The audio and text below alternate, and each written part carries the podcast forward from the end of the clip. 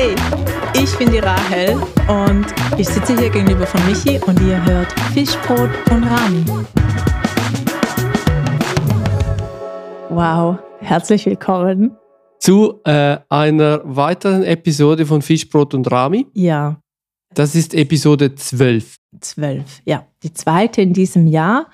Und ich freue mich besonders ähm, auf das Thema heute, beziehungsweise war ich mega, mega nervös. Du wolltest ja schon ganz lange über das Thema mit mir sprechen oder dass das Thema wird in diesem Podcast. Und ich habe mich recht lange davor gedrückt. Ja, das kann ich bestätigen. Ja, weil es einfach auch super persönlich war oder immer noch ist für mich. Aber ich glaube, es ist ein Riesenthema und mit allen, wo ich äh, privat darüber spreche, merke ich, dass es einfach eine Riesenresonanz ist. Und das Thema heute, beziehungsweise mal ein bisschen äh, es ist ja so, wir haben das letzte Mal ja darüber gesprochen, ähm, dass man sich Dinge vornimmt und Pläne schmiedet und Vorsätze hat. Und ich hatte ja eine ganze Liste von Vorsätzen und die hatte ich auch letztes Jahr. Und ein Thema, das aber natürlich ganz anders kam als gedacht oder geplant, war bei meinem Mann und mir die Familienplanung. Genau. Wir haben, ähm, sind jetzt dieses Jahr zehn Jahre lang verheiratet, wie schon letztes Mal gesagt. Genau, und äh, es gibt eine Riesenparty. Es gibt eine Riesenparty. Und äh, das Thema Familie war, also für uns, für meinen Mann und ich, war immer klar, dass wir Kinder haben werden. Das war nie, im, das war keine Diskussion, das war uns beiden schon eigentlich schon immer klar. Ich glaube, wir, wir fänden es auch super schön, so zwei kleine Frischknechts zu haben. Und wir denken uns immer aus, wie, wie die dann aussehen würden und, und, und. Ähm, genau. Und also das ganze Thema war für uns wie klar. Es gab einfach nie so den richtigen Zeitpunkt. Und ähm, ja, vor knapp ein bisschen mehr als einem Jahr haben wir uns entschieden, das zu tun und haben ja, haben damit angefangen. genau. Und das war so eine mega spannende Zeit, weil plötzlich ändert sich aus meiner Perspektive als Frau etwas Entscheidendes. Ähm, vorher warst du eigentlich glücklich, wenn du eine Periode bekommen hast und plötzlich bist du es nicht mehr. Also du, du, du ähm, hoffst, dass das nicht eintritt, ähm, weil du dir natürlich ein Kind wünschst. Und dieses Spannungsfeld am Anfang auszuhalten, war tatsächlich für mich zuerst mal in den ersten zwei, drei Monaten super herausfordernd, weil man denkt sich immer, ja, dann hat man Sex und dann schlägt das ein und dann wird man schwanger, weil man hört meistens einfach diese Geschichten. Und ähm, das war bei uns nicht so. Wir haben irgendwie ein halbes Jahr lang versucht und das hat nicht geklappt. Und dann hat es dann plötzlich geklappt und dann ist natürlich die Freude um das Ereignis, dass man schwanger ist, umso größer.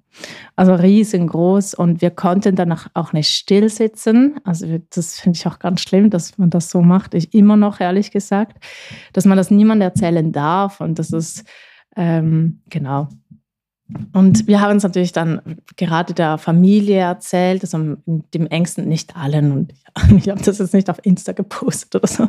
Aber, aber wir haben es schon ähm, wirklich den engsten Freunden erzählt. Und ähm, genau, und dann ist es aber natürlich das eingetreten, was der Titel eigentlich schon ähm, preisgibt.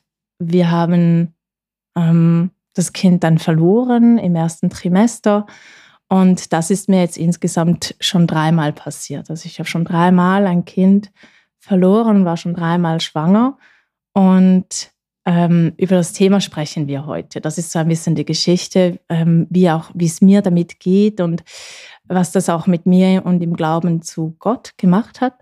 Ich glaube, die Aborts an sich oder die Situation, wenn man dann merkt, hey, es, ich kriege eine Blutung und das ist wirklich eine sehr starke Blutung ähm, und ich glaube, das, das sieht gar nicht gut aus. Es ist nicht nur eine kleine Einnistblutung. Also ich gehe jetzt voll in die Details rein, aber hey, ihr könnt weiterspulen. Ja, ähm, das ist ein ganz erschreckendes Gefühl, ehrlich gesagt, weil du kannst es ja nicht steuern. Es ist dein Körper, also auch die Freude, auch all das. Also du hm, es, sobald dass man merkt, dass man oder weiß, dass man schwanger ist, dann ändert, hat das bei mir so wie Klick gemacht im Kopf. Also es war echt krass. Ich habe plötzlich mir Gedanken gemacht, ui, was darf ich jetzt essen und was nicht. Und ähm, keine Ahnung, darf ich jetzt noch Schlittschuh fahren oder nicht? Oder halt, ja, darf ich noch Schlitten, mit dem Schlitten den Berg heruntersausen? Ist das jetzt gefährlich für mich? Und darf ich noch Sex haben, was nicht? Und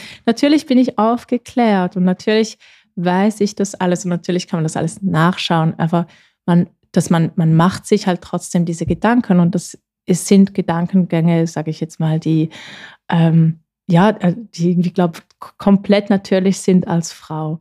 Mein Mann hat natürlich diese Gedanken nicht so ganz gehabt wie ich. Ja, das wollte das wollt ich eigentlich jetzt gerade fragen. Ja. Wie war denn das für deinen Mann? Weil ich habe schon mit äh, einigen Menschen jobbedingt, sage ich jetzt mal, äh, über solche Dinge gesprochen. Und meistens ist es so, dass Männer und Frauen ein komplett anderes äh, Verhältnis oder, oder sich ein komplett anderes Empfinden haben in äh, Schwangerschaften, also ganz andere Körpergefühle und ganz anders sich auch damit beschäftigen und einfühlen und so. Und wie war denn das für deinen Mann? Also die ganze Situation mhm. war ja jetzt auch, am Anfang war es natürlich mega schön und dann war es natürlich jetzt nicht so schön. Ich meine, so eine, ist ein Abort Fehlgeburt oder sagt man das so? Ja. Also so eine Fehlgeburt zu haben und das jetzt insgesamt schon dreimal, das ist ja nicht etwas Lustiges.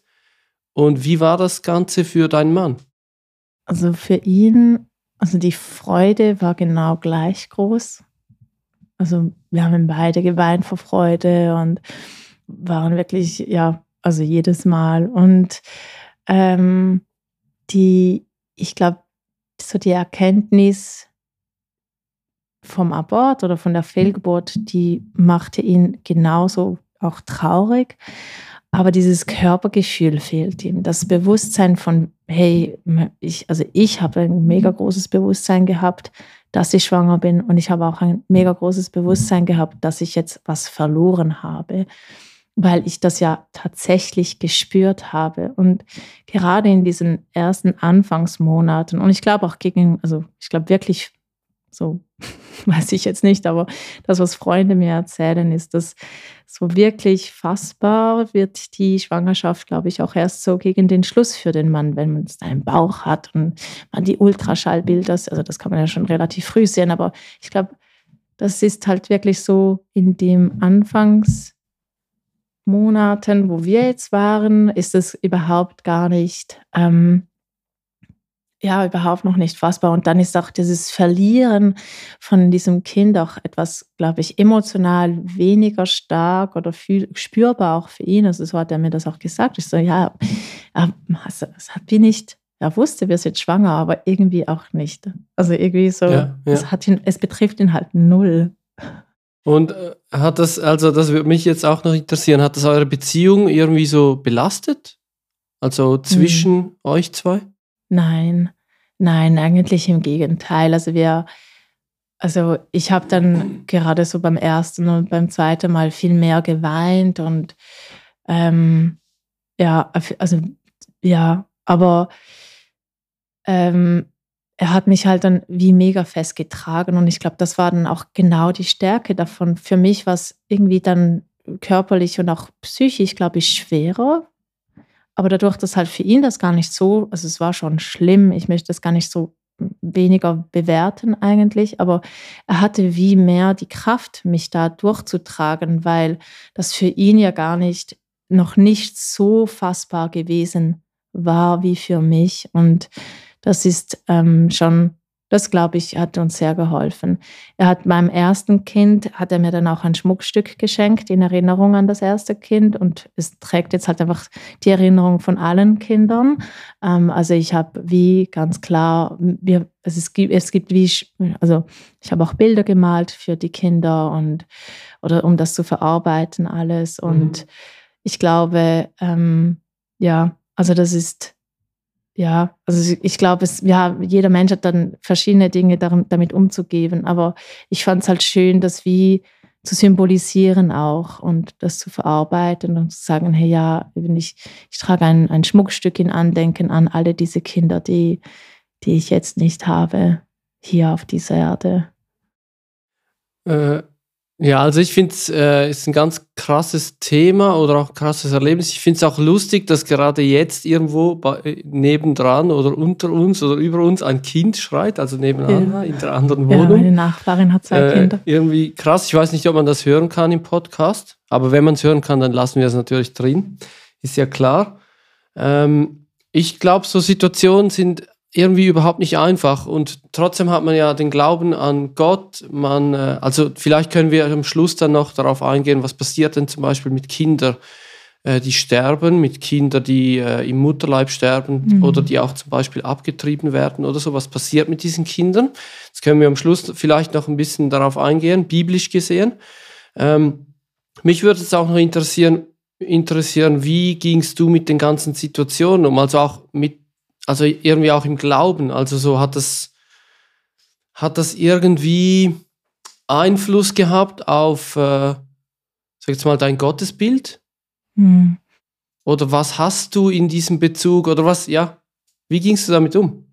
Also, ich habe halt wie die Zuversicht, dass ich, ähm, einen, also dass ich irgendwann mal Mutter werde. Ich habe aber auch überhaupt keinen Stress. Also wir haben es nicht eilig oder äh, und ich glaube einfach, also es gab schon Momente, wo ich ganz klar, und ich würde lügen, wenn ich das nicht erzählen würde, wo ich natürlich ganz klar Gott gefragt habe, hey, wa warum klappt das jetzt gerade nicht? Und ich verstehe es voll nicht. Und kannst du es mir erklären oder kannst du es mir zumindest in fünf Jahren dann aufzeigen? Also das ist ja meistens ja. so, dass man es ja in den Momenten nicht versteht, warum Dinge nicht passieren oder ja, oder warum Dinge passieren, wie sie passieren.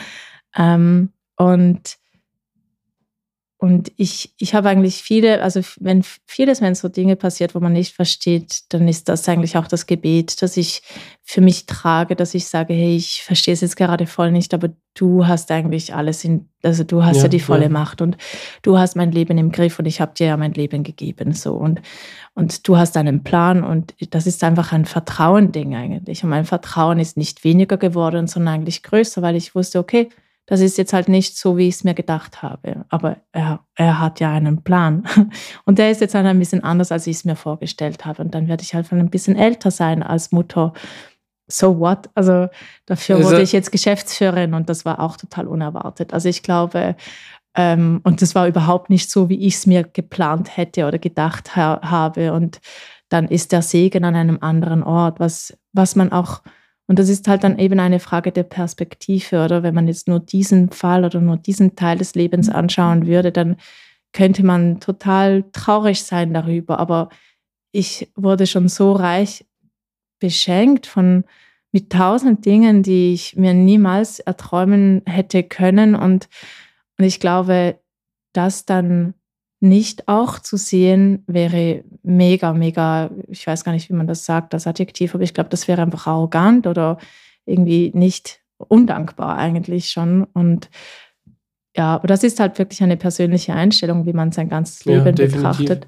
Und ich glaube, für mich ist es einfach so, diese Zuversicht zu wissen, hey, er hat es im Griff, er hat es wirklich im Griff und ich muss jetzt halt ein bisschen warten. Ja, ich glaube, ich glaube, was wichtig ist, vielleicht auch hier kommt wahrscheinlich auch die Frage auf, ja, denkst du denn, dass es Gottes Wille war, dass mhm. du drei Kinder verlierst?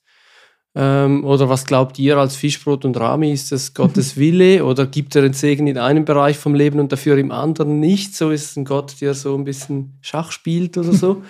und äh, da würde ich einfach sagen, nein, natürlich nicht. Nein. Nein, das und, ist es äh, nicht. Wir nein. glauben auch nicht, also wir beide glauben nicht, dass es Gottes Wille war. Also wenn es irgendwie so, genau, nicht, dass es irgendwie zu Diskussionen nein, danke, kommt danke, oder nein, sowas. Das, das glaube ich nicht. Ich glaube nicht, dass das gewollt ist. Aber ich glaube, ja, also ich, ich möchte ihn nur, ich möchte, ja, ich klage ihn deswegen nicht. Ja, an. ich glaube, das ist, das ist auch der wichtige Punkt. Ich glaube, was passiert, also ich glaube, das ist so, so ein wichtiger Punkt im Leben allgemein, wenn man weiß, dass Gott etwas will, zum Beispiel Heilung oder Kinder kriegen oder mhm. was auch immer, ist ja egal welches Thema, mhm. und man es aber nicht erlebt. Ich glaube, dann ist es so mega maßgebend, wie geht man mit der ganzen Situation um? Ja. Wo ist der Glaube? Also für mich auch immer so, ja, glaube ich jetzt trotzdem das, was Gott sagt in seinem Wort? Oder glaube ich es nicht mehr, weil ich es jetzt noch nicht erlebt habe? Ja, genau.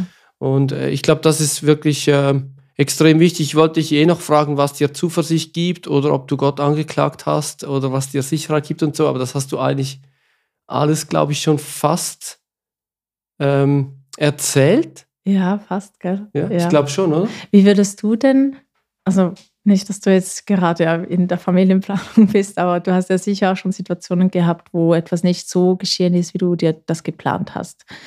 Wie, wie bist du dann in diesen Situationen umgegangen? Ja, ich finde ich glaube, ich gehe heute anders um als früher. Ähm, ich glaube, für mich ist so, früher, als ich Gottes Wort, also als ich die Bibel gelesen habe und dann halt sehe, zum Beispiel, dass Jesus jeden Kranken geheilt hat, dann ist für mich halt irgendwie klar, Gott will, Jesus will jeden Kranken heilen. Mhm. Und dann war es auch für mich klar, dass ich dann natürlich äh, erwarte, dass jedes Mal, wenn ich bete oder jedes Mal, wenn auch ich vielleicht krank bin, mhm. oder zum Beispiel, ich habe ja eine Brille, ja, genau. Äh, du hast auch eine Brille. Und ich finde ja Brille etwas Schönes, aber ich möchte, dass meine Augen wieder hundertprozentig äh, hergestellt sind. Mhm. Und das habe ich bis jetzt ja noch nicht erlebt. Ja. Und ich habe mich aber daran gewöhnt, dass ich eine Brille anhabe. Ja. Also es sind wie verschiedene, so man kann sich auch an etwas gewöhnen, zum Beispiel, dass es einem halt nicht gut geht in einem Bereich und dann nimmt man, nimmt man es wie so für, für, äh, für einen Teil von seinem Leben irgendwie auf. Mhm. Und zum Beispiel bei meinen Augen muss ich mich immer wieder bewusst dafür entscheiden, auch dafür zu beten, dass meine Augen wieder besser werden, dass ich eigentlich keine Brille mehr habe. Ich kann ja dann Fake-Gläser einsetzen. Ähm, und bei anderen Dingen, die ich äh, irgendwie geplant habe oder halt die noch nicht so rausgekommen sind oder die vielleicht nicht gerade im Moment passiert sind, habe ich auch gelernt, dass einige Dinge ein Prozess sein können es muss nicht immer ein Prozess sein. Ich hasse das manchmal auch, mhm. weil ich mhm. jetzt nicht so der geduldigste Typ bin. Und äh, genau, dass es ein Prozess sein kann, zum Beispiel auch wenn man krank ist, Krankheit hat oder wenn man für jemanden betet, dass man halt dranbleibt und so weiter und so fort.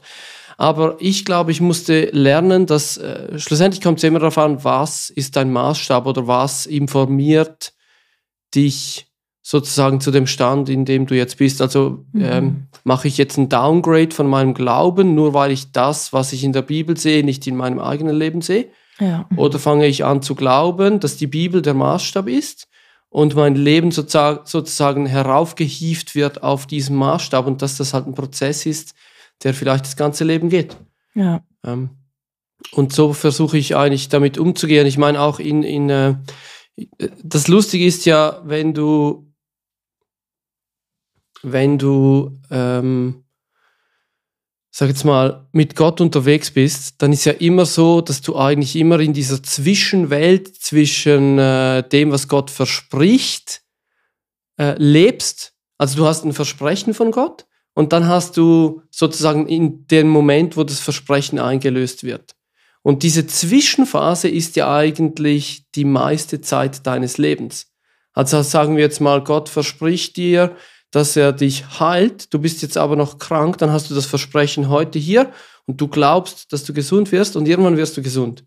Und das ist ein Prozess dazwischen und in dieser Zwischenphase lebt man eigentlich sozusagen in dieser Wartephase, in der äh, lebt man ja als Christ eigentlich am meisten. Das ist die längste Zeit eigentlich unseres Lebens. Ich meine, wir warten ja auch darauf, dass Jesus wieder kommt. Ja, genau. wir, aber wir wissen nicht genau, ob wir es also wir hoffen es, ich glaube es, dass wir es erleben werden in unserer Lebzeit, ja. aber wir wissen es nicht. Ja, genau. Und, ähm, und so ist es mit ganz, ganz vielen Dingen. Und äh, ja, genau, in der Bibel gibt es ja auch genügend Beispiele dazu. Ja. Menschen, die warten mussten. Ich meine, wenn es jetzt um Kinder geht, da kommt ja automatisch die Geschichte von Abraham und Sarah natürlich auf den Plan. Äh, die haben ja 25 Jahre gewartet. Also Gott hat ihnen gesagt, dass sie einen Sohn bekommen werden. Einen Sohn äh, als Erbe.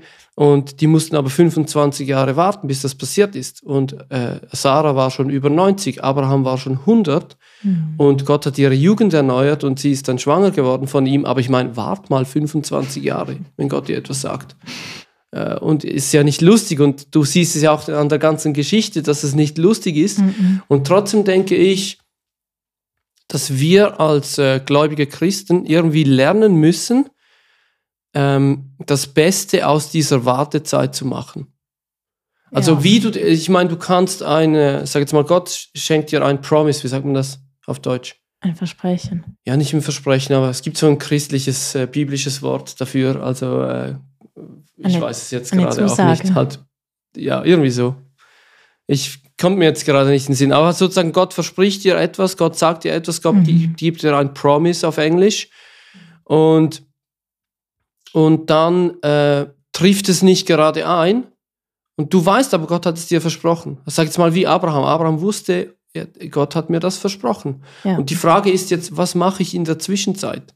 Mhm. Also bin ich jetzt die ganze Zeit scheiße drauf, schlecht drauf, schlecht gelaunt? Spreche ich die ganze Zeit darüber, dass es ja, dass Gott, dass man Gott nicht ernst nehmen kann? Es ist ja noch nicht eingetroffen und es wird, es wird ja immer schlimmer und äh, ich, ich weiß, es passiert nicht. Ich glaube, ich habe Gott falsch gehört. Oder äh, macht man das Gegenteil? Ist man gut gelaunt? Ist man gut drauf? Freut man sich auf das, was dann irgendwann eintreffen wird und macht man das Beste aus ja, genau. der Zwischenzeit? Ja, Genau, und ich denke auch in so Phasen, äh, ja, wie machst du das? genau so.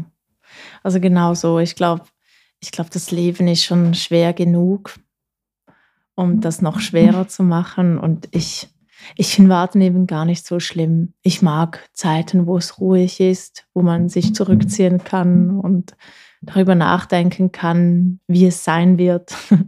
und, und, und ich finde Warten nicht schlimm. Ich bin, ich bin eigentlich ein ziemlich geduldiger Mensch und ähm, ja, und eben diese Zuversicht, einfach zu wissen, hey, ja, das, das kommt alles gut. Und ich Ja. preise ihn schon jetzt dafür, was die Zukunft für mich, ähm, also was er für mich eigentlich vorbereitet.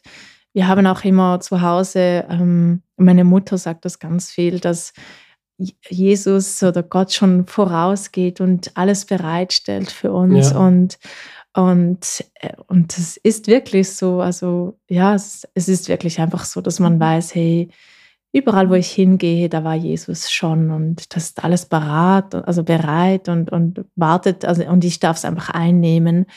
Und, und dafür danke ich ihm einfach. Und ja, und manchmal Ja, ist es super. einfacher und manchmal ist es schwerer, aber das ist, wie du sagst, das ist also auch, ja, also wir sind eigentlich Sehr- Meister darin zu warten, weil, weil wir wissen, dass das Leben einfach eine Wartezeit ist für was Besseres. Ja, eigentlich schon, aber manchmal hat man den Fokus halt nicht.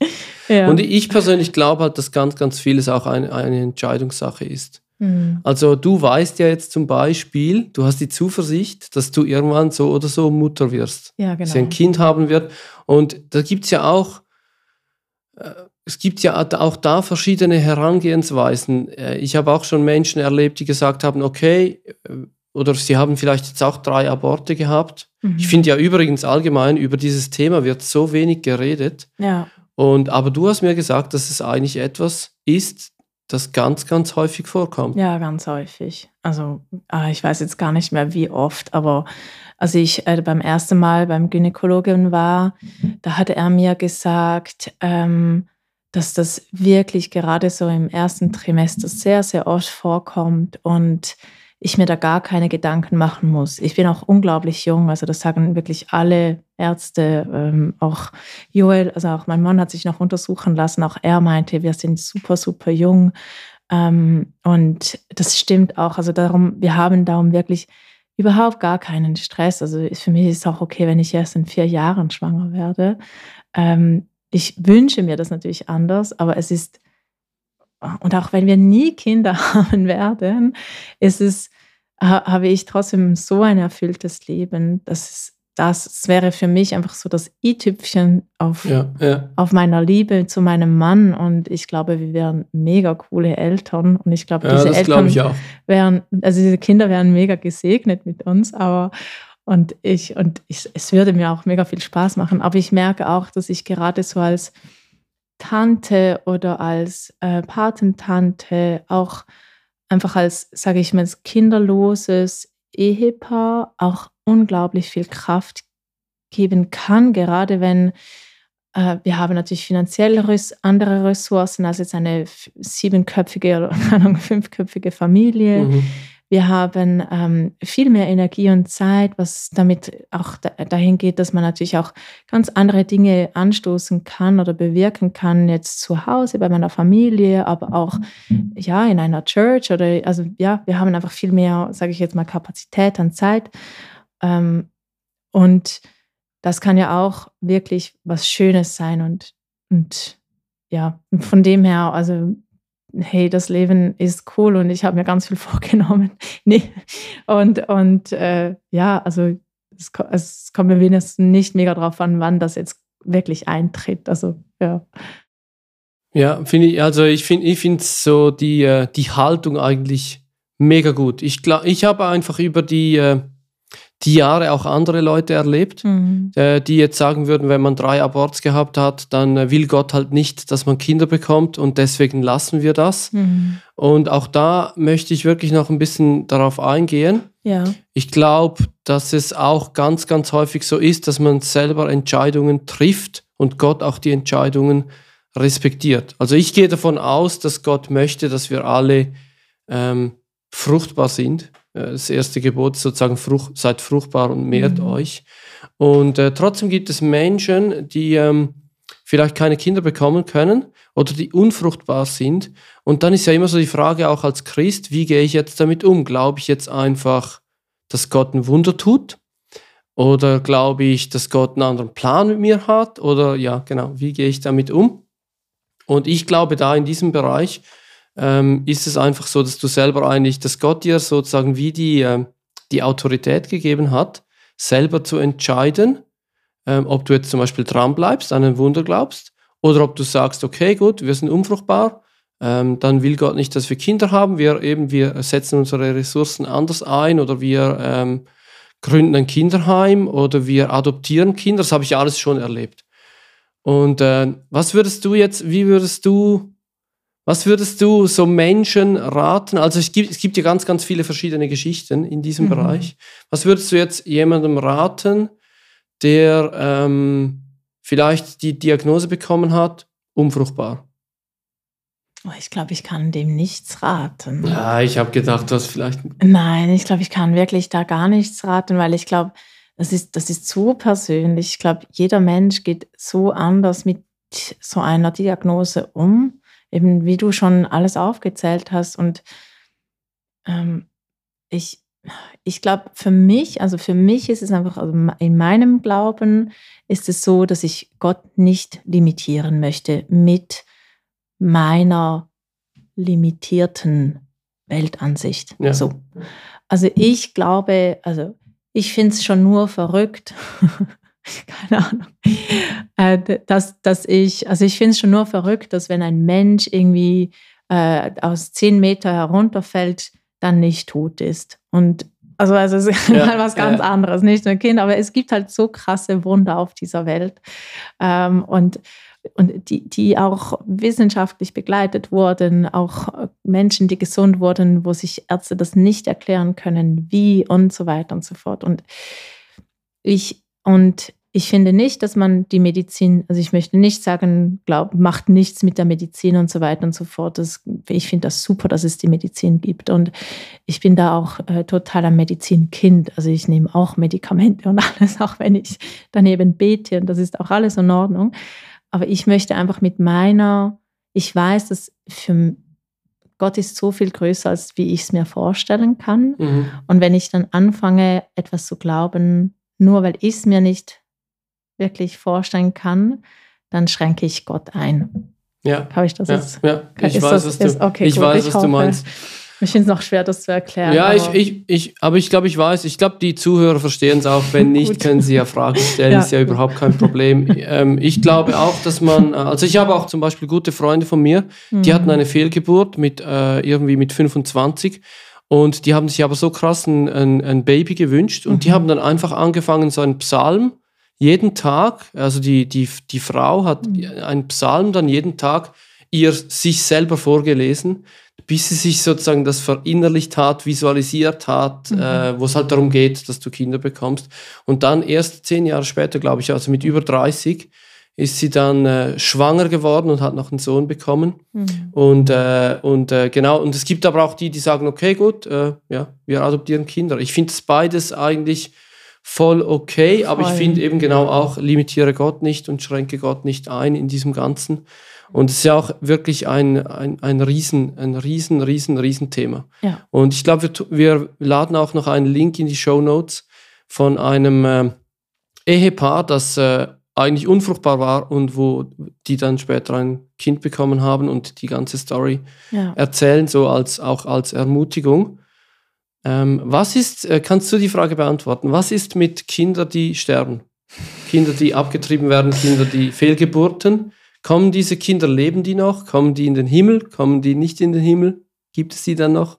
Hey, ich kann es gar nicht so biblisch belegen, das kannst du dann sicher machen. Aber ich glaube, dass die Kinder, die sterben, egal wie sie sterben, ähm, in den Himmel kommen. Also, und ich glaube, dass ich alle drei Kinder im Himmel sehen werde und kennenlernen werde. Ich weiß nicht, wie alt dass sie dann da sein werden, das weiß ich tatsächlich nicht, aber ich weiß, dass ich, also ich, ich wünsche mir, du kannst das jetzt noch biblisch begründen, ähm, dass ich sie kennenlernen werde.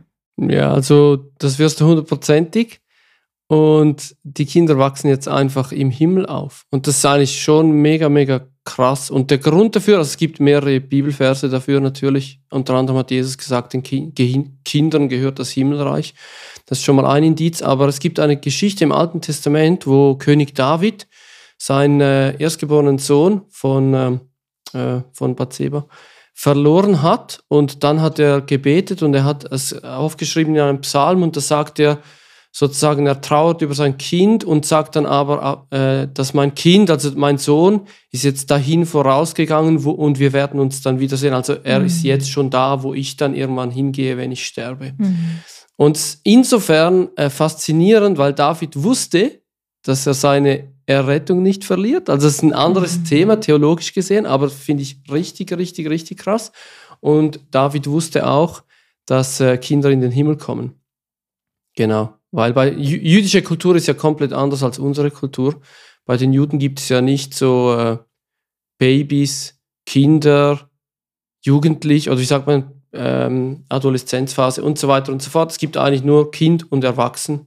Und erwachsen wirst du bei Bar Mitzwa, für die, die das äh, mhm. nachschauen wollen, also wenn du so 12, 13 bist. Man, äh, genau. Und davor bist du eigentlich ein Kind, also könnte man sagen, eigentlich alle Menschen, die bis zwölf sterben oder abgetrieben werden oder was auch immer, die kommen eigentlich in den Himmel. Danach hast du selber Entscheidungskraft, bist erwachsen. Ja, genau. also das ist auch, auch noch äh, äh, interessant, aber wir können jetzt Zeit, wegen der Zeit natürlich nicht extrem fest ähm, darauf eingehen.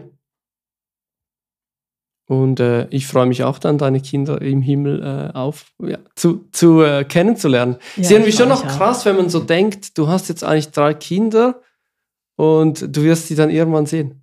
Ja. Also ich finde es ich find's, äh, voll krass. Ja, ich finde es auch mega krass. Ähm, und ich, also ich glaube auch, dass das einfach nochmals so, ja, das ist, also es ist ja viel wichtiger, mit wem man die Ewigkeit verbringt, als diese knapp 120 Jahren hier auf der Erde.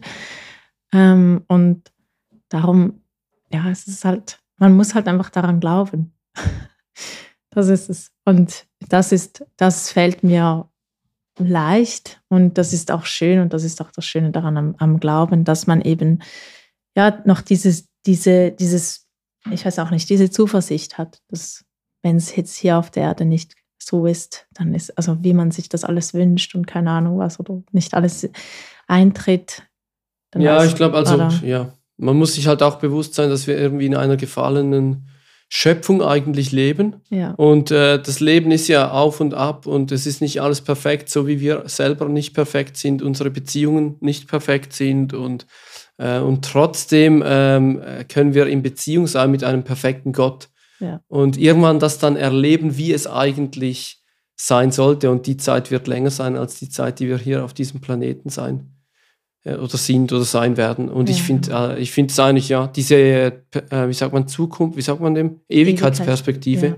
finde ich einfach nur genial. Ja, ich finde es auch mega kraftvoll. Ich auch. Und was ich dir noch sagen wollte, jetzt sind wir eigentlich am Schluss dieser Episode mhm. angelangt, ist, hey, danke vielmals, dass du dich bereit erklärt hast, diese Geschichte, die äh, auch emotional ist und auch gar nicht so einfach ist, einfach äh, uns hier äh, bei Fischbrot und Rami zu erzählen. Und äh, ich weiß, ich habe dich ein bisschen genervt mit dem Thema oder immer wieder nachgefragt, weil ich einfach auch es wirklich ernst gemeint habe im Sinn von, dass ich glaube, dass es einfach extrem vielen Menschen hilft und, ähm, aber ich habe es auch verstanden, als du gesagt hast, ich weiß nicht, ob ich darüber sprechen will. Mhm. Und deswegen bin ich jetzt doppelt glücklich, doppelt happy, weil wir uns ja auch auf die Kappe geschrieben haben, dass wir so Tabuthemen aufgreifen. Und das ist eigentlich ja. eines davon. Ja, genau. Und ich hoffe, dass es ganz, ganz viele Leute anhören und dass es ganz, ganz vielen Leuten hilft und dass sie neue Hoffnung bekommen. Und wenn irgendjemand Fragen hat, dann natürlich die Fragen auch reinkommen hier. Ja. Dann würde ich sagen, kommen wir zum aller, allerletzten Teil unseres Podcasts, der immer genau gleich ist. Immer genau gleich. Du stellst mir eine Frage, ich stelle dir eine Frage. Wir beide wissen die Fragen nicht. Und die Ra Antworten sind immer komplett spontan und random. Ja, Möchtest du anfangen oder soll ich? Nein, fang du mal kurz okay, an. Okay, ich fange mit der Frage an. Und zwar habe ich eine Frage. Mhm. Hast du eventuell mit deinem Mann zusammen, aber auch nur du allein, ein neues Hobby? Und wenn ja, was ist es? Ja, das ist so. Das ist noch nicht ganz, noch nicht ganz, also wir sind noch nicht ganz dabei und ja, wir werden das zusammen machen, mein Mann und ich. Ähm, wir haben beschlossen, also wenn man so zehn Jahre lang unterwegs ist, dann versucht man ab und zu mal wieder ein gemeinsames Hobby zu finden. Und ähm, ich möchte jetzt da nicht so groß ausholen, aber ich, äh, wir werden dieses Jahr anfangen, äh, mit Schusswaffen zu schießen. also ich will das, also es kam von mir nicht, also mein Mann äh, mag das sowieso und in der Schweiz ist ja eh Militärpflicht und alles und man könnte auch so einfach Waffen haben, also kann sie nicht einfach so haben, aber ähm, genau, wenn man im Militär ist, kann man die Dienstwaffe mit nach Hause nehmen, wenn man das möchte. So und von dem her ist der Bezug in der Schweiz zu, zu Waffen eigentlich nochmals ein, ein bisschen eine andere als in Deutschland oder in Österreich. Ähm, aber ich, wir waren schon gemeinsam mit kleineren, ähm, ja, mit kleineren Schusswaffen ähm, schießen und es hat mir einfach unglaublich viel Spaß gemacht und darum wird das das, das Hobby sein, unser Partner, Partner-Hobby sein richtig dieses Jahr. Genau. Nice, das heißt, wir kaufen jede nice jeder von uns kauft sich eine Waffe. Also es ist nicht eine Waffe und wir teilen uns die, sondern jeder darf sich eine Waffe auswählen. Mein Mann hat natürlich schon eine ganze Liste. ja, also ich versuche jetzt die Liste klein zu halten, aber genau. Und ähm, wir gehen wahrscheinlich jetzt dann übernächste Woche ähm, in den Schießkeller und wählen uns eine Waffe aus und dann fangen wir damit an, genau. Richtig cool. Ja. Ich habe natürlich schon ein bisschen gewusst, dass Du wusstest ein bisschen, ja, du wolltest natürlich, dass ich das nicht auch komplett oute, random. Dass, dass, es, dass es so ein ganz spezielles Hobby ist, dass jetzt die Rahel anfängt, mit Waffen zu schießen. Aber ähm, ich glaube, äh, es macht mir einfach, also ich weiß, dass es mir unglaublich viel Spaß macht. Äh, und ich glaube, das ist auch cool, als Ehepaar so ein Hobby zu haben. Es muss jetzt nicht unbedingt Schießen sein. ähm, ich habe tatsächlich eine ganz andere Frage an dich, nämlich, was ist denn dein Motivation-Song im Moment? Was für Lieder, was, was, oder hast du ein Lied gerade, dass du sagst, so, ah, das ist mein 2024-Lied? 2024-Lied. Also ich habe äh, mehrere Songs, aber einen, der mich wirklich top motiviert momentan heißt Every Single Time und äh, ist von Tourist, heißt äh, sozusagen der Künstler ist elektronische Musik und wird natürlich verlinkt. Nice. Und ich finde, er hat so einen guten Drive. Also ja. ich höre den oft auch beim Autofahren und ich lieb's. Genau, das ist der Song, wenn ich jetzt nur einen auswählen darf. Ja. Äh, der Song, der mich momentan äh, richtig gut motiviert. Nice, danke für was. Ja, bitte. Dann teilen wir den und ich höre mir den gleich noch an. Super. also dann würde ich sagen, wir sind am Schluss dieser Episode. Danke fürs Reinhören. Vielen Dank und bis zum nächsten Mal. Ciao. Tschüss. Das war eine weitere Episode von Fisch, Brot und Rami. Falls ihr Fragen habt oder eure Meinungen mit uns teilen möchtet, schreibt uns auf Instagram. Die Shownotes zu unserem Podcast findet ihr auf Substack. Wir freuen uns, wenn ihr auch das nächste Mal dabei seid.